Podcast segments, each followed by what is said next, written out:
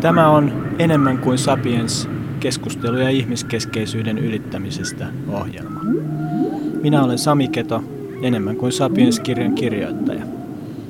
Tuossa kirjassa pyrin luonnostelemaan maailmassa olemisen tapaa, joka kykeni siirtautumaan sellaisesta ihmiskeskeisyydestä, joka on johtanut ekologiseen kriisiin. Sama pyrkimys on ollut viime vuosina kasvavassa määrin esillä monilla tieteen ja taiteen aloilla eri puolilla maailmaa, myös Suomessa. Siksi olen kutsunut tutkijoita, taiteilijoita ja muita ihmiskeskeisyyden ylittäjiä keskustelemaan kanssani.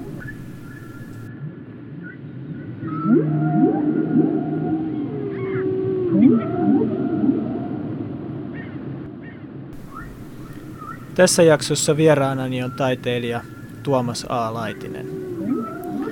Tuomaksen työtä ohjaavat erityisesti ekologiset kysymykset sekä inhimillisen ja ei-inhimillisen suhteen tutkiminen. Työssään hän käyttää muun muassa liikkuvaa kuvaa, ääntä, lasia sekä kemiallisia ja mikrobisia prosesseja. Esimerkki teoksina vuonna 2019 julkaistu videoteos Hemosyanin ja installaatio C-Zone vuodelta 2021. Hänen töitään on ollut esillä laajasti sekä Suomessa, esimerkiksi vuoden 2021 Helsinki Biennaalissa, että kansainvälisesti muun muassa Australiassa, Etelä-Koreassa ja Yhdysvalloissa. Tuomas on myös ehdolla Ars Fennica 2023 palkinnon saajaksi. Tervetuloa Tuomas Alaitinen. Kiitoksia. Kiva olla täällä. Sä oot tehnyt paljon taidetta viime aikoina liittyen erilaisiin tota, ihmisen ja ää, muun luonnon välisiin rajapintoihin. Ja yksi, yksi, millä sä käsittelet niitä, on, on proteiinit. Miksi sä oot kiinnostunut just proteiineista? No tämä oli semmoinen pitkä prosessi, että mä, ja tämä liittyy oikeastaan siihen, kun mä mietin paljon sitä, että miten, että minkälaisia yhtymäkohtia tieteellä ja taiteella on – ja että minkälaisia ehdotuksia tiedolle taide voi tuoda, mikä tuo myös mukaan sen tietynlaisen tota, tieteellisen keskustelun. Ja sitten samaan aikaan mä, mä katsoin, katsoin jotain proteiinimalleja ja ne alkoi näyttäytyä semmoisilta aika, aika ornamenttisilta, aika kauniiltakin välillä. Ja sitten tämä itse asiassa alkoi no 2019 oikeastaan. Ja sitten mä löysin tämmöiseen Protein Data Bank – sivuston, jossa on kymmeniä vuosia kasattu erilaisia malleja eri, eri malliorganismien kautta proteiineista ja niitä sitten käytetään erilaisissa tiedonmuodostuksen tilanteissa. Ja, tota, ja sitten mä huomasin, että, että, mä, että niitä pystyy, kun se on open source-kuvio, niin mä rupesin latailemaan niitä proteiinimalleja ja rupesin ikään kuin mulla oli semmoinen ohjelma, millä mä pystyin sitä aika, aika tarkastikin mallintamaan niitä ja katsomaan, että mitä ne pitää sisällään. Ihan no erilaisia aminohappoketjuja ne tietenkin pitää sisällään, mutta sitten sit niitä pystyy jollain tavalla niin alkaa yhdistelee ja, ja sitten tämä samaan aikaan, se oli niin kuin jollain tavalla liitty siis skaalaan, ja se liittyy siihen, että mitä meidän kehossa tapahtuu ja sitten tietenkin mitä muissakin kehoissa tapahtuu. Niin sitten sitä kautta pääsi sellaiselle molekulaariselle tasolle, tasolle ja katsomaan niitä niin kuin kehon prosesseja vähän eri näkökulmasta. Ja sitten mä aloin opiskella sitä kuvioa ja samaan aikaan mä rupesin ajattelemaan aika kriittisesti sen niin kuin tieteen ja taiteen – siitä, siitä yleisestä keskustelusta, mitä käydään niin kuin tieteen ja taiteen yhde, yhteistyöstä. Että se tuntui siltä, että se tieteellinen tieto vaatii niin paljon, niin paljon semmoista kerrostunutta tutkimusta, vuosikymmenten kokeiluja – erilaisia teknologioita, että sieltä saadaan ylipäätään mitään irti, niin sitten se tuntuu myös niin kuin taiteilijana vaikealla vaan ottaa se ja näyttää se jonkunlaisena visualisaationa. Mutta mua kiinnosti niissä proteiinimalleissa just nimenomaan se, että ne on tietynlainen kuva kehoista, tietynlainen näkökulma kehoon ja minkälaisia prosesseja siellä kehon sisällä tapahtuu. Et tokihan se liittyy sitten myös energiaan, se liittyy jatkuvasti muuttuviin kehoihin, että sit siinä on myös, mulla oli semmoinen teos, minkä nimi on Protean Sap, joka on siis tämmöinen jos sen suomentaa karkeasti, niin se on niin jatkuvasti muuttuva mahla. että jollain tavalla, jollain tavalla nämä asiat alkoi yhdistyä mun mielessä, mielessä sitten jotenkin. Mä en tiennyt vielä tässä vaiheessa, että teinkö mä näistä mitään teosta. Että se oli enemmän semmoinen jonkunlainen tutkimusmatka siihen molekulaariseen maailmaan, no makromolekulaariseen maailmaan oikeastaan. Yksi keho, mistä sä oot ollut kiinnostunut, on, on mustekalan keho. E, esimerkiksi teoksessa se hemosyanin oot, oot nimenomaan hyödyntänyt mustekalan kehoa. Ja, ja itse asiassa yhdessä haastattelussa Art in America-lehdessä sä, sä kuvasit sitä, että, sitä kipuilua, mikä siihen, sulle liittyi siihen, että nyt sä hyödynnät jotain toista kehoa kertoaksesi jotain asiaa. Niin miten sä päädyit mustekalaan ja ja mitä se kipuilu siinä oli ja mikä, mikä sai sut tekemään sen teoksen? No siis mä voin kertoa, siis mä päädyin siihen mustekalaan itse asiassa sellaiseen pidemmän kuvion kautta, missä mä olin tehnyt jo pitkään niin kuin kuparin kiertokulusta tota, tällaista äh, kimppua, no, teoskimppua, niin kuin monia, monia eri teoksia. Ja sitä kautta mulle tuli semmoinen niin kiertokulun käsite hyvin tärkeäksi siinä taiteellisessa työskentelyssä. Ja sitten mä tietysti niin kuin sen kiertokulun ää, ajattelun myötä ajattelin myös sitä, että minkälaisia prosesseja kehossa käy, minkälaisia kiertokulkuja kehossa käy. Tokihan niin verenkierto on yksi semmoinen, semmoinen tota, aika ilmeinen seikka tässä. Ja sitten meillä ihmisillä esimerkiksi meillä niin kuin siinä tota, on hemoglobiinia meidän veressä ja siellä se tarkoittaa sitä, että siellä on rautaa ja se, se myöskin tota, tarkoittaa sitä, että se veri on punasta. Mutta sitten paljastuu, että, ja just tämä liittyy siihen mun kuparikuvioon, että, että esimerkiksi mustekaleen veressä onkin tota, raudan sijasta kuparia. Ja se tekee sitten verestä sinistä. Ja sitten tämä pieni, siis tässä ehkä niin päästään siihen, että aika usein mä teen työtä sellainen, että okei, mulla on joku makrotason tutkimusprosessi käynnissä, mutta sitten teokset voi olla myös hyvin erilaisia. Ne on vähän semmoisia niin lonkeromaisia asioita. Mutta sitten tota, mä katsoin vähän lähemmin, lähempää myöskin mustekalaa ja sitten siinä sama, samalla niin kuin mietin paljon muodonmuutoksia, metamorfooseja ja sitten yhtäkkiä, yhtäkkiä mä näin vaan siinä mustekalassa sen kaiken. Että se elämänmuoto alkoi nostamaan esiin sellaisia kysymyksiä, mitä, mitkä kiinnosti mua hyvin paljon siinä, siinä hetkessä. Ja, ja se lähti liikkeelle siitä veren kiertämisestä ja siitä veren väristä ja siitä, että siellä on kuparia siellä veressä. Ja sitten ehkä se, tota, mä en itse esimerkiksi käydä, sit, mä yritän välttää sitä niin hyödyntämisen ajattelua tässä, että mä ja sitten se lähti liikkeelle sitten samaan aikaan, kun mä löysin sen mustekalan, mä aloin työskennellä aika paljon lasin kanssa. Ja lasi, kun se tulee kuumana uunista, niin se on aika semmoista valuvaa ja amorfista. Niin jollain tavalla mä yhdistin sen myös sen lasin siihen mustekalan kehoon, että se jollain tavalla liikkuu jatkuvasti. Ja siinä on niin monia voimia läsnä, että siinä lasissa on niin se painovoima ja ilma ja äärimmäinen kuumuus ja sitten se muotoutuu johonkin tiettyyn muotoon niiden, niiden voimien voimien myötä. Niin sitten itse asiassa mulle se oli tärkeää, että kun mä mietin sitä, että, että mitä, mitä tästä voi tehdä, niin se ajatus on se, ja nykyään se on aika semmoinen lähtökohta, semmoinen eettis-epistemologinen lähtökohta teoksissa, että ne on ehdotuksia. Niin sitten mä ajattelin, että, että, että mä en voi vaan mennä kuvaamaan sitä mustekalaa ja sitten miettiä, näyttää sitä jonkunlaisena representaationa, vaan se pitää lähteä siitä liikkeelle, että mä ehdotan jotain joka mä voin antaa tälle elämänmuodolle.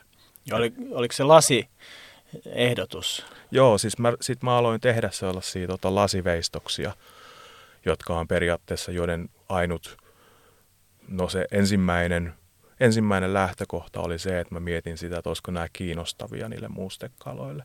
Ja sitten se, se tietenkin niin kuin muodosti siihen lasin tekemiseen myös tietynlaisia – paineita, että siinä ei ollut kysymys mun esteettisistä haluista, vaan siinä oli kysymys siitä, että miten me saadaan ne kaikki käytävät siinä avoimeksi ja että et miten siellä voi liikkua siellä sisällä. Et sitten ehkä voidaan puhua jonkunlaisesta lajien välisestä arkkitehtuuri kuviosta tai tämän tyylisestä. No siihen voi tietysti löytää, varmasti siihen löytyy ja itsekin koko ajan löydän siihen uudenlaisia sanoja, että miten niitä voi artikuloida niitä teoksia, mutta se oli se lähtökohta ja niitä on nyt tehty ehkä 14 niitä lasiveistoksia ja sitten se on, että se kipuilu varmaan liittyy enemmänkin siihen, että, että tota, siihen, että tämä elämän muoto, tämä eläin, jonka kanssa me työskentelin, oli vankeudessa. Hmm. Että miten, miten mä perustelen sit sen asian, että mä jollain tavalla sit kuvaan ja mikä siinä on joku, jotenkin se sellainen tota, suostumuksen ajattelu. Että sitten tietysti niin mä ymmärrän sen, että ja välillä, välillä se menee se tilanne, että pitää olla sellainen vaikeiden tilanteiden äänellä, kun tekee taidetta, mutta pitää myös ymmärtää jotenkin se semmoinen tietynlainen eettinen, ne eettiset ongelmat, jotka sisältyy siihen. Ei se välttämättä tarkoita sitä, etteikö pitäisi tehdä niitä asioita, vaan se pitää jotenkin, että pitää ymmärtää se kerrostuneisuus ja se, että kuka siinä käyttää valtaa ketä kohtaan. Mutta sitten se loppupeleissä päätyi siihen, että mä esittelin yhden tällaisen lasiveistoksen mustekalalle, joka oli siellä tota, akvaariossa. Ja sitten se mustekala ei halunnut antaa se takaisin sitä teosta. Ja sitten se jäi sinne moneksi viikoksi, se lasi, lasi esine. Oliko sit, se ensimmäinen ehdotus? Vai no, se oli, niitä, no se, se oli niitä ensimmäisiä, joo. Hmm. Et tietysti tässä nyt on niinku liikkeellä sen tyylinen prosessi – vielä, että me yritetään löytää sopiva, sopiva tämmöinen vuorovesiallas jostain meren, no vuorovesiallas, jossa me voitaisiin niin kuin esitellä ne kaikki sinne, koska ne mustekalat käy siellä ryömimässä. Monet, monet tutkijat tutkii, tutkii mustekaloja niissä vuorovesialtaissa ja muutenkin se on kiinnostava – kiinnostava paikka se vuorovesialla siinä mielessä, että siinä jollain tavalla yhdistyy ne monet voimat, että siinä on planetaariset voimat koko ajan läsnä siinä tota, vuoro, vuoroveden ajattelussa.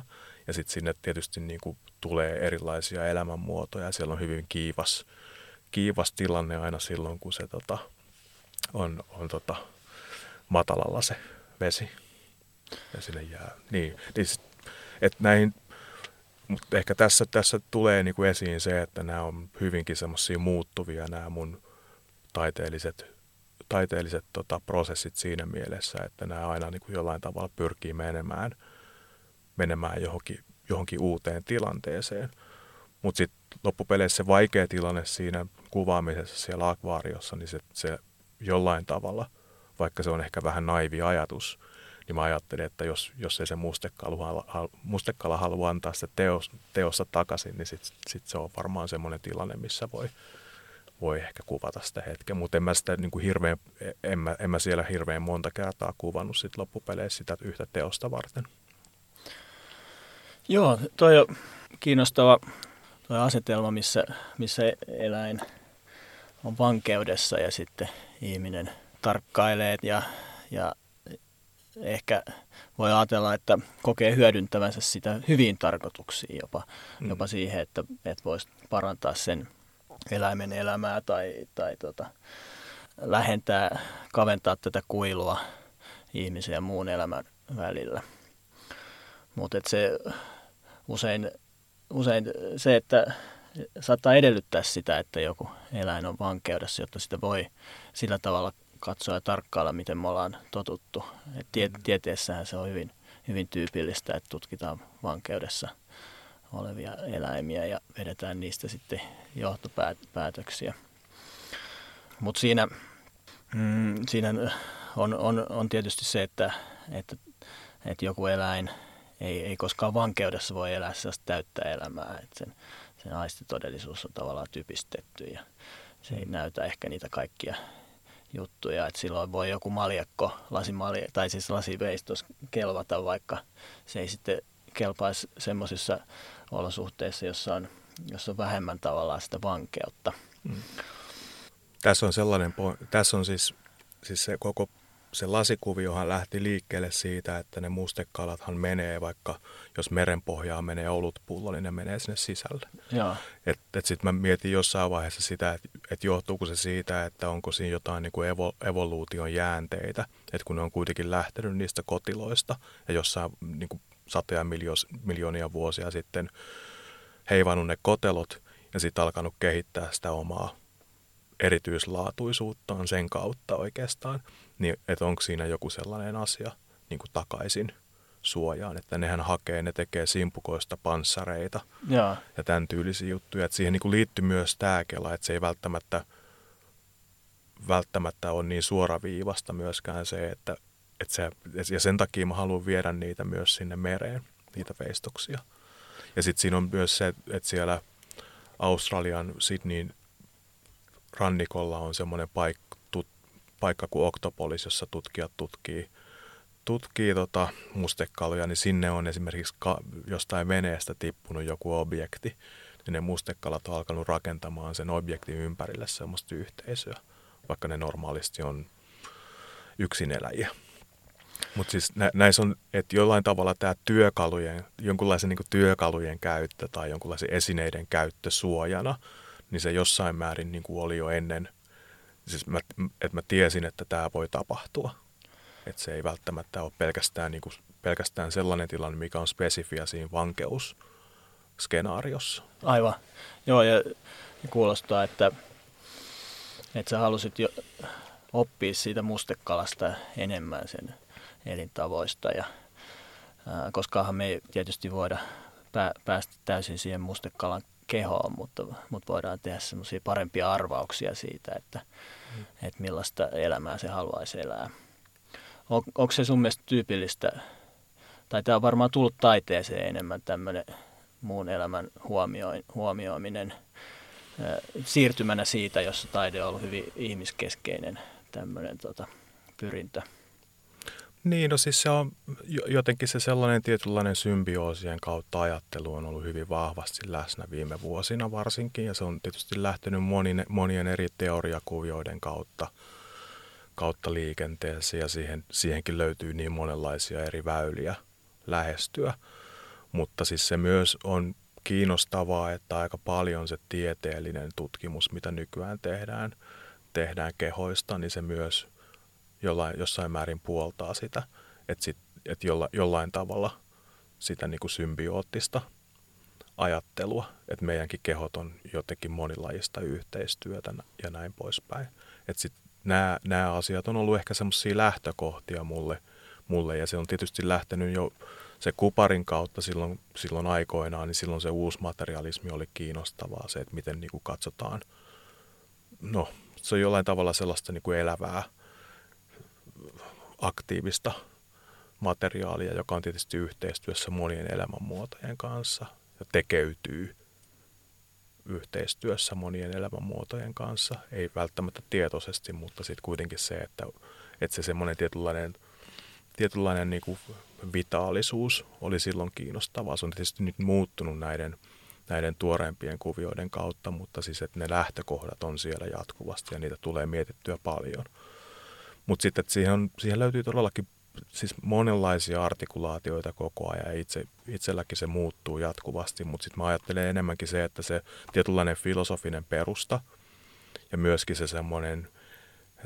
en mä sanoisi mikään ohjeistus, mutta semmoinen eettis-epistemologinen ambienssi tai maaperä, josta haluaa lähteä liikkeelle, niin se on just sen, sen kaltainen, jossa, jossa jotenkin yritetään miettiä sitä yhteiselon – niitä, niin myöskin vaikeita, vaikeita kysymyksiä sen yhteiselon kautta. Joo, se on ollut tärkeä suuntaus taiteessa. Mutta samaan aikaan tulee mieleen tuo Helsinkin Biennaale, jossa sullakin oli teos.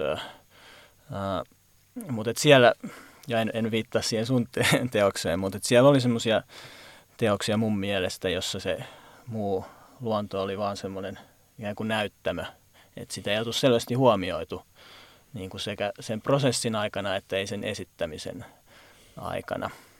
Ja tota, äh, mä huomasin siinä tota, vähän, vähän pettyneeni, että, että, että edelleen tavallaan äh, on, on semmoista asetelmaa, joka sitten niin kuin sulkee ehkä taiteilijatkin siihen, että ne, että ne tekee tavallaan taidetta ihmiskeskeisesti ja, ja esittää sitä ihmiskeskeisesti.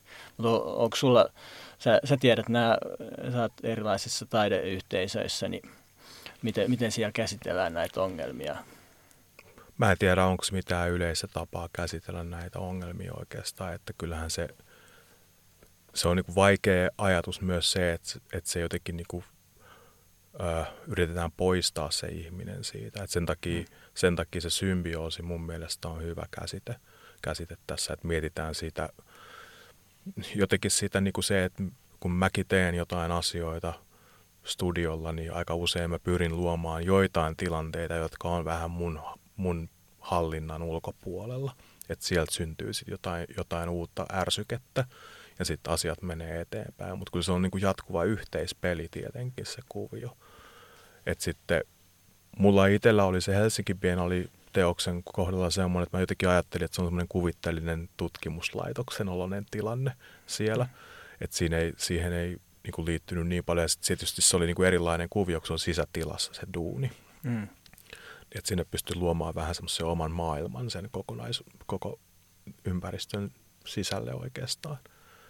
Et mä mietin silloin paljon sitä vaikka se Jeff Vandermeerin sitä Annihilation-kirjaa, jossa tavallaan tutkitaan jotain sellaista, ja sitten se tietysti liittyy niin kuin vaikkapa, vaikkapa tuohon tota stalkeriin, hmm. näin poispäin. Että et jotenkin on joku, on joku ympäristö, jossa on paljon muutoksia jatkuvasti, niin sitten sinne pitää aina luoda se tutkimuslaitos, joka tutkii sitä.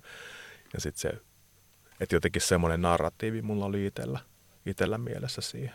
Joo. Ja sulla on, on viittauksia tieteisfiktioon niin töissä ja, ja, ja puheissa. Mä sanon tämän, kun mä haluan palata siihen vielä, mutta, mutta vielä, vielä tuosta mä voisin tarkentaa sitä, mikä se mun kritiikki oli siihen Vallisaaren biennaaleen, kun ettei se jää niin epämääräiseksi, että, että siellä oli esimerkiksi niitä teoksia, jossa tota, sehän ne, jotka ei ole käynyt siellä, mutta siellä on hienoa luonnontilasta lehtoa, niin oli viety semmoisia semmoisia vaikka ääniteoksia, joissa on hirvittävän voimakkaita ääniä ja, ja sitten ne ihmiskatsojat tuodaan, niin kuin istutetaan sinne ja ajatellaan, että ne saa jonkun niin kuin ison kokemuksen siitä, mm. mutta, että, mutta sellainen on sitten tietysti hirveän häiritsevää joillekin esimerkiksi linnuille ja, ja ne, mutta mä en tiedä, onko tämä niin kuin, Mä sen takia en aluksi halunnut sitä mainita, koska nyt halun nostaa tämä yksittäisiä teoksia, tai se on varmaan laajemmin niin kuin taiteen ja koko kulttuurin se, se haaste, että miten, miten me pystytään ottaa huomioon eri vaiheissa se, sen muun elämän haluja ja, ja, ja tarpeita. Mutta se esimerkiksi sun, sun teos, niin se oli mun mielestä oikein sijoitettu sinne, että se, se oli nimenomaan tämmöinen tutkimuslaboratorio, eikä sitä ihmistä, niin kuin ihmiskeskeisiä asioita tarvi, tarvi tota, jo, äh, sulkea pois ta- taiteesta, mutta että huomioida sen, se paremmin eri, eri vaiheissa. Mutta miten sä esimerkiksi, mm, mietin sitä että jos ne var, tavallaan taiteen tekemisen eri vaiheet voi olla, voi olla se tota, taiteen tietysti se itse prosessi ja, ja, ja sitten, sitten varmaan jonkinlainen esittäminen, niin, niin miten se enemmän kuin ihmisen maailma näkyy siinä. Että et tämä mustekala hemosyönin teos on, on tietysti hyvä esimerkki siitä, että, että se on vuorovaikutuksellinen prosessi, että se se taide syntyy vasta siitä, siitä, kun sä oot tehnyt sen ehdotuksen sille mustekalalle ja se vastaa siihen jollain omalla tavallaan. Mutta mut miten sitten, näetkö myös, että, mm, että se taide, että onko se tehty kuitenkin ihmisille, että ihmiskatsojat tai kokijat vai, vai onko siinä, onko siinä sitten muita, muita eliöitä havainnoimassa vai onko tämä muutenkin huono jaottelu tämä, on tekeminen ja esittäminen. Niin, no siis sehän on, no varsinkin niissä, niissä mustekaloille tehdyissä kuvioissa se, se ensimmäinen lähtökohta on se, että miettii sitä, että kun kuitenkin on, on aivan selvää, että siinä on, niinku, siinä on tietoinen, tietoinen elämänmuoto muoto niinku katsomassa sua – ja miettimässä myös, että mitä tämän kanssa pitäisi tehdä, niin sit se, on se, lä- se on se lähtökohta sille, että okei se esitystilanne voi olla sitten semmoinen, että se luo mm, mahdollisuuden kuvitella oikeastaan sille ihmiskatsojalle sitä, että mitä se voisi olla, että on tämän kaltaisessa tilassa. Että mitä, mitä jos mulla olisi sellainen keho, missä ei ole luita ja mä voisin mennä tuonne tilaan. Että nämä on semmoisia, että se, sit se loppupeleissä se, se lajien välisyys ehkä jossain näyttelytilanteessa onkin enemmän semmoista, että et, et se antaa just nimenomaan ihmisille mahdollisuuden kuvitella jotain mahdollisia skenaarioita. Tai, se, tai jollain tavalla venyttää sitä mielikuvituksen, mielikuvituksen kenttää oikeastaan. Että et itse mä jotenkin kumeen sen näin, mutta sitten on tietysti jotain sen tyylisiä teoksia, jossa mä en tiedä voiko siinä puhua sillä tavalla lajien välisyydestä, mutta siis, että jos on käy, mä oon käyttänyt paljon vaikka kemiallisia reaktioita teoksissa, niin sitten ne muuttuu jatkuvasti. Niin sitten mä ehkä puhuisin enemmän siitä, että on muita voimia, jotka vaikuttaa niihin teoksiin kuin ihmisvoimat. Niin sitten tämä on semmoinen jotenkin, mitä itse on miettinyt paljon. Et tokihan siis sen taiteen esittäminen, no mä nyt ajattelen sitä nyt ehkä sitäkin kautta, että se Muustekala-projekti on menossa nyt siihen, että me viedään niitä teoksia vuorovesialtaisiin, niin silloin se, silloin se aika selkeästi on se, että se on myös jonkunlainen esityspaikka. Jossa, ja eh- ehkä jo, niille muille siellä eläville Niin, todellakin. Eläimille. Voihan olla, että, siitä ei, että sit se meneekin niin, että siellä on jotain ihan muita tyyppejä kuin mustekaloja siellä teoksissa oikeastaan, mutta katsotaan, mitä siinä tapahtuu. Että siinä on, että et jotenkin se et tietysti noin galleria- ja museotilat on hyvin vahvasti niin kuin ihmis, ihmisille mm. suunnattuja, että, et, ja siitä on niin kuin vaikea päästä oikeastaan, oikeastaan ulos myöskään. Mutta sitten se on, se on myöskin se, että mä koen, että se taide on semmoinen vähän niin kuin filosofian muoto, jossa voi testata erilaisia ajatusmalleja, koska se kuitenkin menee niin, että, että myös että se niin kuin ihmisen tietoisuuden tai tai jonkunlaisen tota, niin kuin muuttuminen, kun aletaan pikkuhiljaa puhua tällaisesta lajien välisestä yhteiselosta ja aletaan puhua enemmän luontokadosta tai biodiversiteetin parantamisesta, niin, niin silloin se on tosi tärkeää, että luo myös, että on joitain tietynlaisia tapoja keskustella niistä asioista, jotka ei pelkästään tällaista teknisrationaalista, vaan että se taide, taide voi olla semmoinen jonkunlainen tota, kuvittelun alusta. Niin että ehkä mä, eh, vaikka se onkin hirveän ihmis, ihmiskeskeistä silloin, mutta siis se kuitenkin sit, että silloinhan voidaan ulottaa, ulottaa, että sinne ajatusten kautta voidaan päästä jonkunlaiseen, tota, jonkunlaiseen tilaan, jossa, jossa voidaan niin miettiä, miettiä sellaista tulevaisuutta, joka ei ole niin ihmiskeskeinen. Hyvä, hyvä huomio. Ähm, mietin, tämä on ehkä vähän tämmöinen turhankin pragmaattinen ajatus, mutta, mutta että meillä on aika paljon semmoista toimintaa kulttuurissa, joka, joka ihan niin kuin kehoina sulkee ihmiset omiin tiloihinsa, niin kuin mekin nyt ollaan täällä. on, mm. on täällä tietysti meidän kehojen mukana elävät mikrobit ja varmaan muut, muutakin, mutta, mutta kuitenkin, että aika, monimuotoisuudelta aika köyhiä ympäristöjä ja, ja just nämä taiteiden es, esityspaikat, galleriat ja teatterit ja, ja usein sisä, sisätiloja, joissa, joissa se ihan niin kuin tarkoituksella on suljettu se muu elämä pois. Miet, mietitkö se tätä?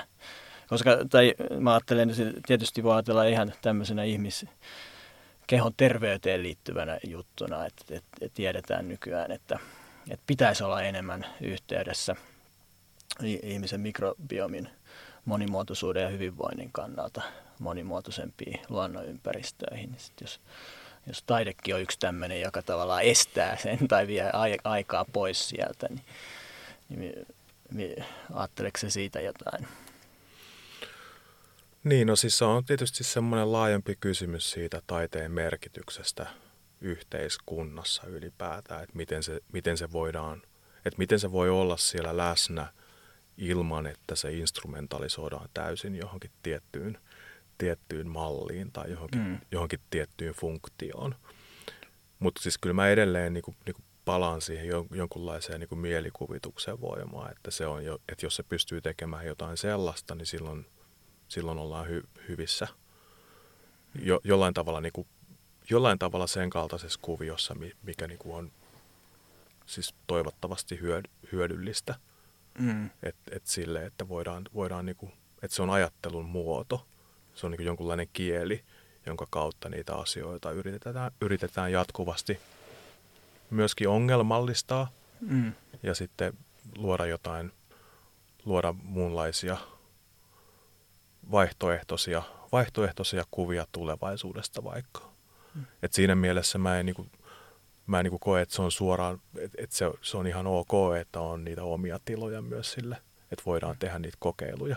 Mm. Että sehän on vähän semmoinen tietynlainen, tietynlainen niin kuin, että se galleriakin voi olla jonkunlainen tota, tutkimusympäristö, mm. jossa voidaan kokeilla asioita, mitkä, mitä ei ole sit mahdollista muualla julkisissa tiloissa vaikkapa. Tai, tai, Mutta sitten taas toisaalta hirveän paljon on teoksia, teoksia, jotka just nimenomaan luo näitä kysymyksiä sitä kautta, että niitä tehdään suoraan vaikka jossain, jossain tota metsässä. Mm. Mutta ei sillä tavalla, että siihen, siihen sisältyy semmoista niinku väkivaltaista – väkivaltaista niin kuin NS-huutamista, vaan semmoisia hienovaraisia eleitä, Aivan. jotka jossain määrin osa, niin kuin näyttää, näyttää jonkun tien tai jonkun kartan johonkin tiettyyn ajatteluun, ajattelukuvioon. Kyllä. Joo, ehdottomasti se on tärkeä kieli. Ja jos voisi muodostua, tai sä, sä puhut tämmöisistä ehdotuksista, mutta voi myös puhua tietämisen tavoista, jotka mm. tai, taide tuo nostaa myös sitten tutkimukseen semmoisia, tieteelliseen tutkimukseen semmoisia kysymyksiä, joita tiedeyhteisö ei ehkä siellä on tiettyjä rajoitteita siinä, mihin se voi mennä ja hmm. että siellä ei ehkä muodostu niitä kysymyksiä sit ilman sitä taiteen kieltä. Mä edelleen sitä ajattelen tämmöisenä niin kuin kehollisena kontaktina muuhun elämään. Se on ehkä semmoinen, mikä, mikä itselläkin on vahvistunut viime, viime vuosina, että vaikka se tuntuu niin yksinkertaiselta, niin, niin kuitenkin, että miten, miten voitaisiin tavallaan lisätä sitä, sitä sellaista kehollista vuorovaikutusta muun elämän kanssa. Ja tokihan nämä galleriat ja sisätilat, mainitsit niin semmoisiin kokeilun paikkoina, niin voisihan sinne päästää niin kuin tietoisesti enemmän muuta elämää ehkä – Mm. Kaupungissahan on paljon sellaista elämää, joka haluaisi tulla sinne, jos sitä ei tota, suljettaisi pois.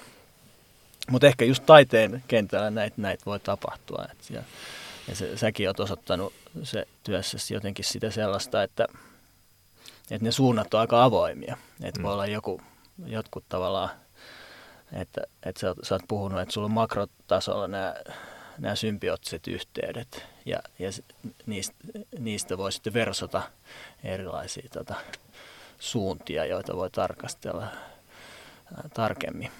Mutta sitten toisaalta kyllähän se, että tietyllä tapaa, jos puhutaan jostain, jostain niin ympäristöön sijoitettavasta taiteesta, niin sitten sehän voi kyllä niin kuin nyt, että onhan tehty paljon niin kuin puutarhoja ikään kuin taiteena ja sitten se voidaan suunnitella vaikka niin, että se on pölyttäjille mm. Kyllä. Tota, oivallinen paikka. Mutta sitten se myös jollain tavalla kertoo jostain muusta asiasta. Niinpä. Joo, et siinä on tietysti se, että taiteen määrittely, että mitä, mitä kaikkea se voi olla. Siinä on niin kuin, siinä, varsinkin nykytaiteessa, niin se on siinäkin jo pitkä historia, siis sitä kokeilua, että, että kaik, kaikkea on oikeastaan jo tehty. Mm. Tehty hyvinkin paljon erilaisia, erilaisia kokeiluja kaikissa mahdollisissa paikoissa – ja sitten se on, se on vaan kiinnostavaa ja sitten toivoisi myös, että se kokeilu jatkuisi. Mm.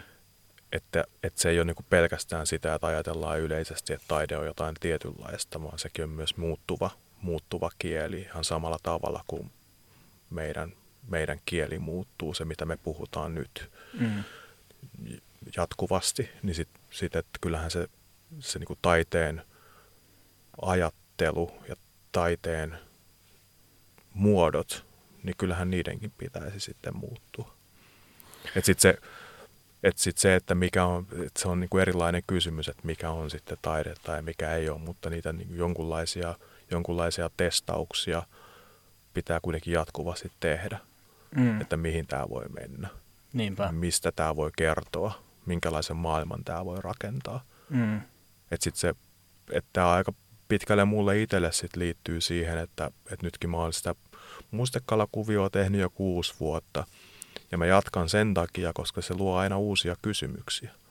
Niin silloin, silloin jotenkin aina tietää tekijänä, että on jossain, no semmoisessa hedelmällisessä tilanteessa, jos joku tietty, tietty, tietty johdin tuottaa uusia kysymyksiä jatkuvasti. Ja sitten ne, ne teosmuodot, mitä sieltä voi tulla, voi olla oikeastaan ihan minkä muotoisia vaan ja millä välineillä tehtyjä vaan. Niissä voi olla, nyt, nyt ne menee sinne ehkä sinne vuorovesialtaisiin, mutta se voi myös liittyä kieleen ja mm. se voi liittyä niin kuin ajatukseen siitä, että keho voi muuttua kieleksi, vaikkapa näin. Ja sit, mutta sitten se jotenkin tuntuu se, että se kokeilevuus on se olennainen asia. Se, että että jotenkin, niin kuin, ja myöskin, että sitten nähdään niitä historiallisia jatkumoita, että miten, niitä, miten ne asiat on kehittynyt. Koska, koska nois, noihin niin kuin liittyy aika paljon myöskin teknologisia muutoksia siihen, että miten taide muuttuu. Mm. Mutta joo, sun, sun taiteessa mun mielestä on kiinnostavaa se, että vaikka se on kokeilevaa, niin se kiinnittyy johonkin. Ja, ja sä oot just puhunut siitä, siitä makro, makrotasosta, että ehkä, ehkä se on se nämä symbioottiset yhteydet, niin kuin, että se on se maaperä, mistä, mistä, mihin ne kokeilut kuitenkin sijoittuu. Varmaan se voi sitten, ne kokeilut voi toisaalta muuttaa sitä perustaakin, ja, mutta se, että et, et ehkä, ehkä tässä on allegoria niin kuin tieteelliseen tutkimukseen, jossa kanssa kiinnitetään se ää, tutkimus johonkin tämmöiseen teoreettiseen kehykseen tai, mm. tai ajattelusuuntaukseen. Ja, ja sitä, sitä kautta se ehkä mahdollistaa sen, sen että, että ne elää niin kuin vuorovaikutuksessa sitten mu, yhteiskunnan muiden osa-alueiden kanssa. Ja, ja ehkä se tieteisfiktio, minkä mainitsin tuossa aikaisemmin, niin se miten, miten sä oot puhunut siitä, niin, niin se kuulostaa vähän, että – että teekö sä vähän tavallaan samanlaista, että sä luot, luot sen tietynlaisen maailman, sen makrotaso, jos näin voi sanoa, ja, ja sitten siellä kokeilet semmoisia, mitkä on siinä, siinä maailmassa mahdollisia. Niin, sitten se maailma tuntuu joskus vähän siltä, että rakentaa jonkun todellisuussysteemi, jossa on mahdollista tehdä tiettyjä asioita. Joo mutta sitten ei välttämättä jotain muita asioita ja sitten sitä kautta sitä rakentaa. Ja sitten se ehkä voi joskus laajeta sen maailman rajat jollain, jossain määrin, mutta sitten se on, se on myöskin semmoisen niin oman työn jäsennyksen kannalta, että kaikilla varmasti on omanlaisia tapoja tehdä, että, että jotkut taiteilijat tekee yksittäisiä teoksia, mutta, mutta sitten mä niin myös sen sijaan, että mä ajattelisin sitä jonkunlaisena tutkimusprosessina, niin se on mielekkäämpää ajatella jonkunlaisena maailmanrakennusprosessina, jonka sisällä voisi tapahtua tiettyjä asioita. Ja, ja sitten ja sitten se ehkä se niinku tieteisfiktio joskus toimii sellainen, se on niinku, mä aika paljon käytän semmoista sanaa kuin välittäjä, että se on se jollain tavalla se taidekin on semmoinen välittäjäaine. Ja, ja tämän takia myös osittain mä oon niinku jossain vaiheessa lähdin tekemään töitä lasi, lasimateriaalin kanssa, koska mä mietin just sitä, että se on ollut niin tärkeä välittäjä, jo, että jotkut tietyt maailmat on avautunut sen lasin kautta, vaikkapa just se mikroskooppinen maailma tai sitten tähdet. Niin sitten siinä on ollut semmoinen kiinnostava, että se lasi on se välittäjä siinä. Niin tämä on myöskin se, että sit se lasi on se maailman rakentaja oikeastaan se yksi materiaali. Et joskus se voi olla aika pieni se maailman rakennusprosessi, että ei sen tarvitse olla semmoinen valtava, vaan sitten se, ehkä se mulle itselle tällä hetkellä se lasi tuntuu semmoiselta makrotason välittäjältä, koska siihen liittyy niin paljon asioita ja siihen on pystynyt jotenkin suhtautumaan, okei okay, siis e, myös esteettisesti, siis to, toki se on niin kuin miellyttävä materiaali työstää, kaunis joskus, mutta mut se on ollut tärkeämpää se, että miten se välittää sitä miten se välittää niitä ehdotuksia vaikkapa tietoon tai jonkunlaiseen emotionaaliseen resonanssiin, mikä ehkä on se tärkein asia tuossa kuitenkin tuossa taidekuviossa.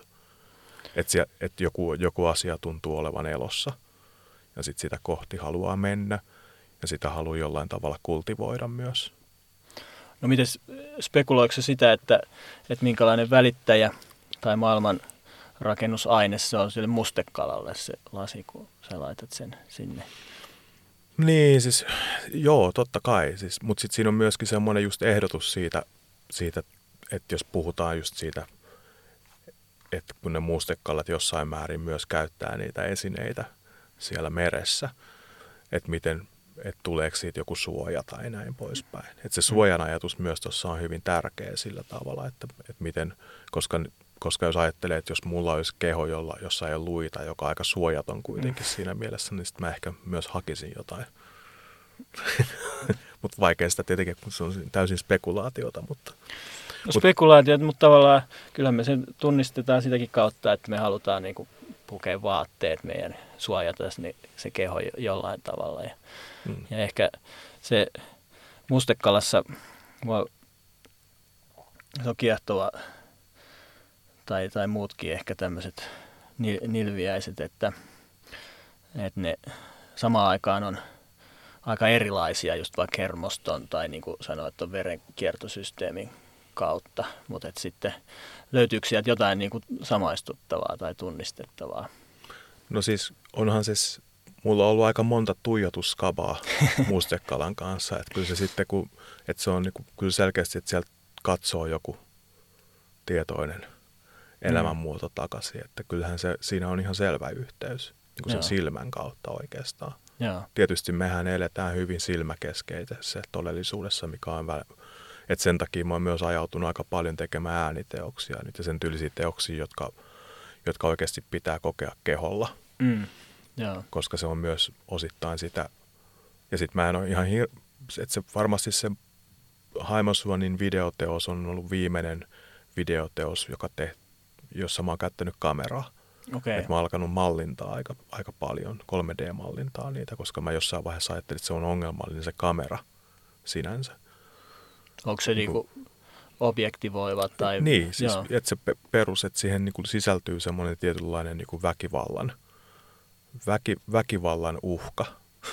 siihen, yeah. semmoinen siis tiety, siis se, no, se voi tietenkin selittää monella tavalla, mutta mutta itse mä koin sen tätä kautta. Ja silloin kun mä tein ne ensimmäiset lasiteokset, ne oli itse asiassa linssejä kameroihin, koska okay. mä halusin, halusin muuttaa se, että miten se, miten se objektiivi, miten se valo tulee siitä objektiivista sisälle. Niin tämä on, tää on jotenkin samanlaista niin kuin semmoista, no sen tekemisen sisäistä kritiikkiä myös, että miten, miten mä muutan sitä jotenkin sitä kameran objektivoivaa katsetta.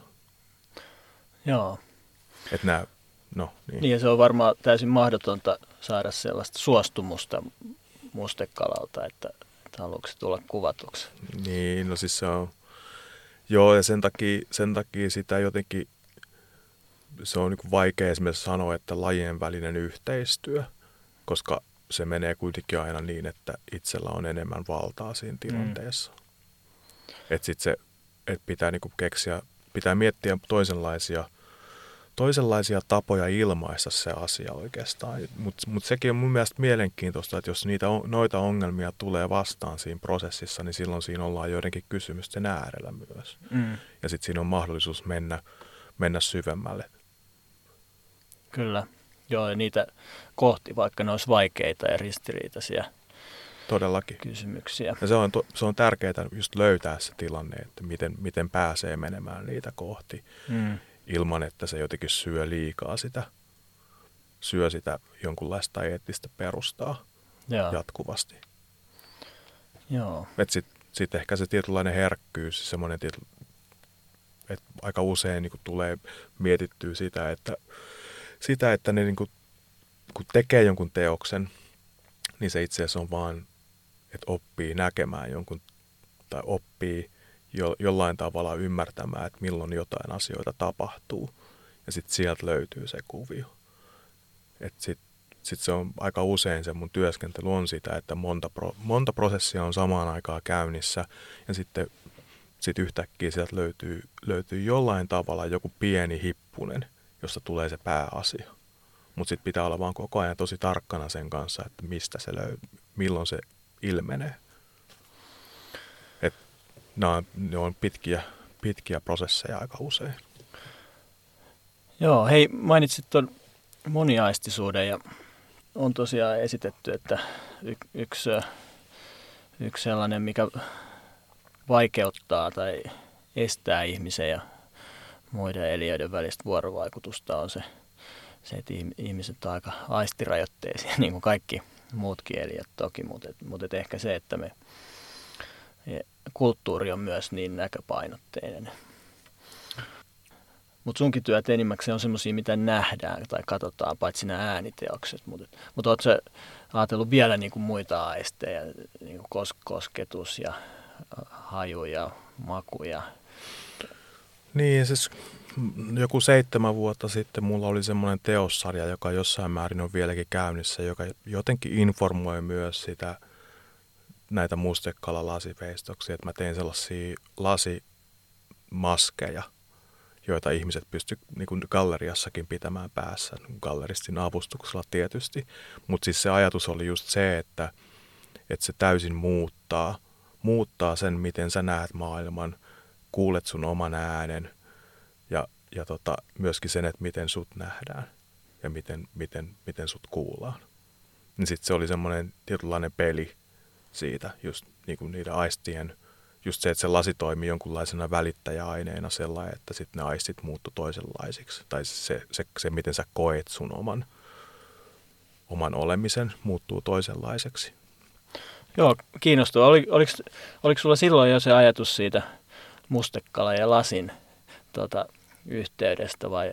Se oli, oli silloin kytemässä, mutta, sitten, mutta periaatteessa mä ajattelin, että se on jonkunlainen jatkumo siitä kuviosta, Joo. että sitten tässä kun mä tein niitä mustekaloille, niin se oli vaan niin kuin kustomoitu sit niille mustekaloille. Niin, se niin. Koko, Oma, omanlainen tossa maski. Ihmisen niin. pää on kuitenkin aika sama. tai siis se on jonkun, se on, et sit sinne, mutta siis tietysti ne kaikki, kaikki erilaiset tota, maskit toimii eri tavalla. Myöskin, että jossain, jossain se näytti siltä, että sulla oli kol, niin kuin viisi silmää, sit kun sitä katsoo ulkopuolelta. Ja. Näin poispäin. Mutta se kiinnostava puoli oli se, että se muutti sen, että miten kokee – se, se materiaalin spesifisyys muutti sen myös, että miten sä näet, miten sä kuulet, miten mm. sä koet sun oman äänen esimerkiksi.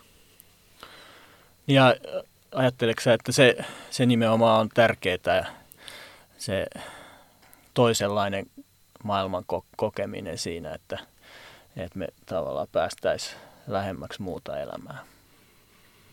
Niin no, toi, tässäkin on jollain tavalla semmoinen pidempi tarina, että mua kiinnosti just, että tässä niin kiinnostaa se, että miten keho toimii maailmassa ja mi, mikä on niin kehon ja ympäristön välinen suhde ja miten sitä reguloidaan itse asiassa. Että sitten mä olin joskus nuorempana, mä olin tota, siviilipalveluksessa vaikeimmin kehitysvammaisten semmoisessa eri, erityisyksikössä ja sen jälkeen mä olin siellä myös tö- töissä vähän aikaa. Niin tota, siellä jotenkin se kiinnostus siihen kehoon syntyi, koska mä ymmärsin, että se koko, se oli oma kotitalo, joka oli täysin kustomoitu näiden tota, ihmisten kehoille. Ja heillä oli kaikilla omat välineet. Ja ne kaikki on kustomoitu, koska tietenkin maailma on rakennettu tietyllä tapaa tosi normatiivisesti. Niin sitten se, tämä on niinku suora linkki oikeastaan mm. näihin kuvioihin. Että sitten miettii sitä, että miten kehot toimii tietyissä ympäristöissä minkälaisia työkaluja tarvitaan, minkälaisia välittäjiä tarvitaan siihen, että voidaan toimia tietynlaisissa ympäristöissä. Että nämä on ollut semmoisia pidemmän, pidemmän kaavan keloja, jotka on liittynyt näihin molempiin itse asiassa, sekä näihin, näihin mustekaloille tehtyihin lasiveistoksiin, että myös sit siihen niin lasinaamareihin tai maskeihin. Siis se, että tarvitaan työkaluja, jotta voidaan kokea jollain tietyllä tavalla – Joo, mulla tulee siis mieleen semmoinen, sori jos laitan sun suuhun sanoja, mutta että, että sä haluat löytää ja tuottaa semmoisia välittäjäaineita, jossa maailmaan, jotka mahdollistaisivat, että erilaiset kehot vois toimia siellä mahdollisimman tota, täyspainoisesti ja, ja vielä ehkä vuorovaikutuksessa, rikkaassa vuorovaikutuksessa keskenään. Niin no se on se, on, se on aika